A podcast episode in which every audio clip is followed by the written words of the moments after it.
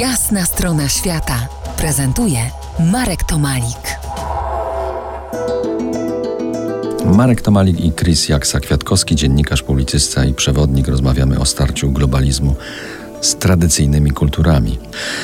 To, że współczesne środki komunikacji między ludźmi, w szczególności media społecznościowe, mają ogromny wpływ na kreowanie, szybkie zmienianie rzeczywistości, to wiemy, jakoś to czujemy, ale wydaje mi się, że nasza świadomość w tym temacie nie ogarnia całości. Wydaje mi się, że jesteśmy, staliśmy się jej niewolnikami. Ale to wszystko tu, na naszej ziemi, nic. Większy wymiar zniszczeń jest po stronie kultur tradycyjnych, które dopiero co otrzymały to narzędzie do ręki. Zgodzimy się? Zgodzimy się. W wielu przypadkach mm, technologia i, i, media społecznościowe, nie tylko media społecznościowe, w ogóle generalnie media wspomagają y, miejscowe y, kultury y, i oni sobie doskonale tutaj jakby znaleźli niszę, w której wykorzystują media, media do swoich celów. Niemniej niesie za sobą to również bardzo wiele e, właśnie takich problemów dysfunkcyjnych. I pamiętamy, co stało się na przykład za pomocą mediów, e, e, czy, czy dzięki mediom, czy przez media w latach 90., to był 93-94 rok. Pierwszy raz użyto w celach propagandowych na wielką skalę rozgłośni radiowych podczas wojny wewnętrznych problemów etnicznych w Ruandzie. Tak, 1994. 94.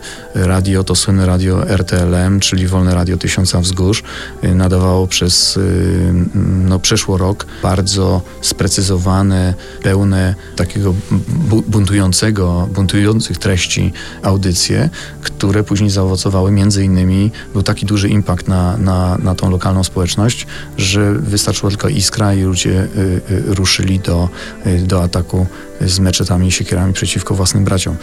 No właśnie, e, tych przykładów nie będzie brakowało. E, kolejny przykład dla mnie bardzo bolesny, bo uwielbiam Birmę, czyli Mianmę, a tam w ciągu zaledwie kilku tygodni spalono blisko 200 wiosek, które były zamieszkane przez muzułmańską mniejszość Rohingya. Czystka etniczna, której bestialsko zostały zapalone przez media społecznościowe, właśnie przez fake newsy.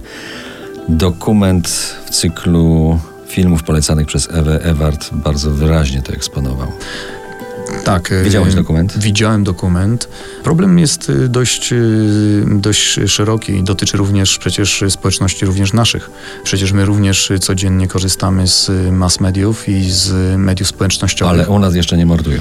Nie, nie, ale to, co powiedziałeś, czyli fake newsy pojawiają się codziennie, nie jesteśmy w stanie w zasadzie przesiać tej informacji w tej chwili już. Ja sobie też tym nie radzę. No widzisz, nikt sobie, z nami, nikt sobie z nas tym nie radzi. A teraz wyobraźmy sobie, że w Afryce, czy właśnie w dalekiej Azji, w społecznościach, które mm, bardzo często nie są jednak y, edukowane, korzysta się z takiej propagandy dzięki y, mediom społecznościowym. Za kilkanaście minut spróbujemy zaproponować pewną terapię myślenia, która która może ułatwić widzenie świata takim, jakim on jest. Zostańcie z nami po jasnej stronie świata w RMF Classic. To jest jasna strona świata w RMF Classic.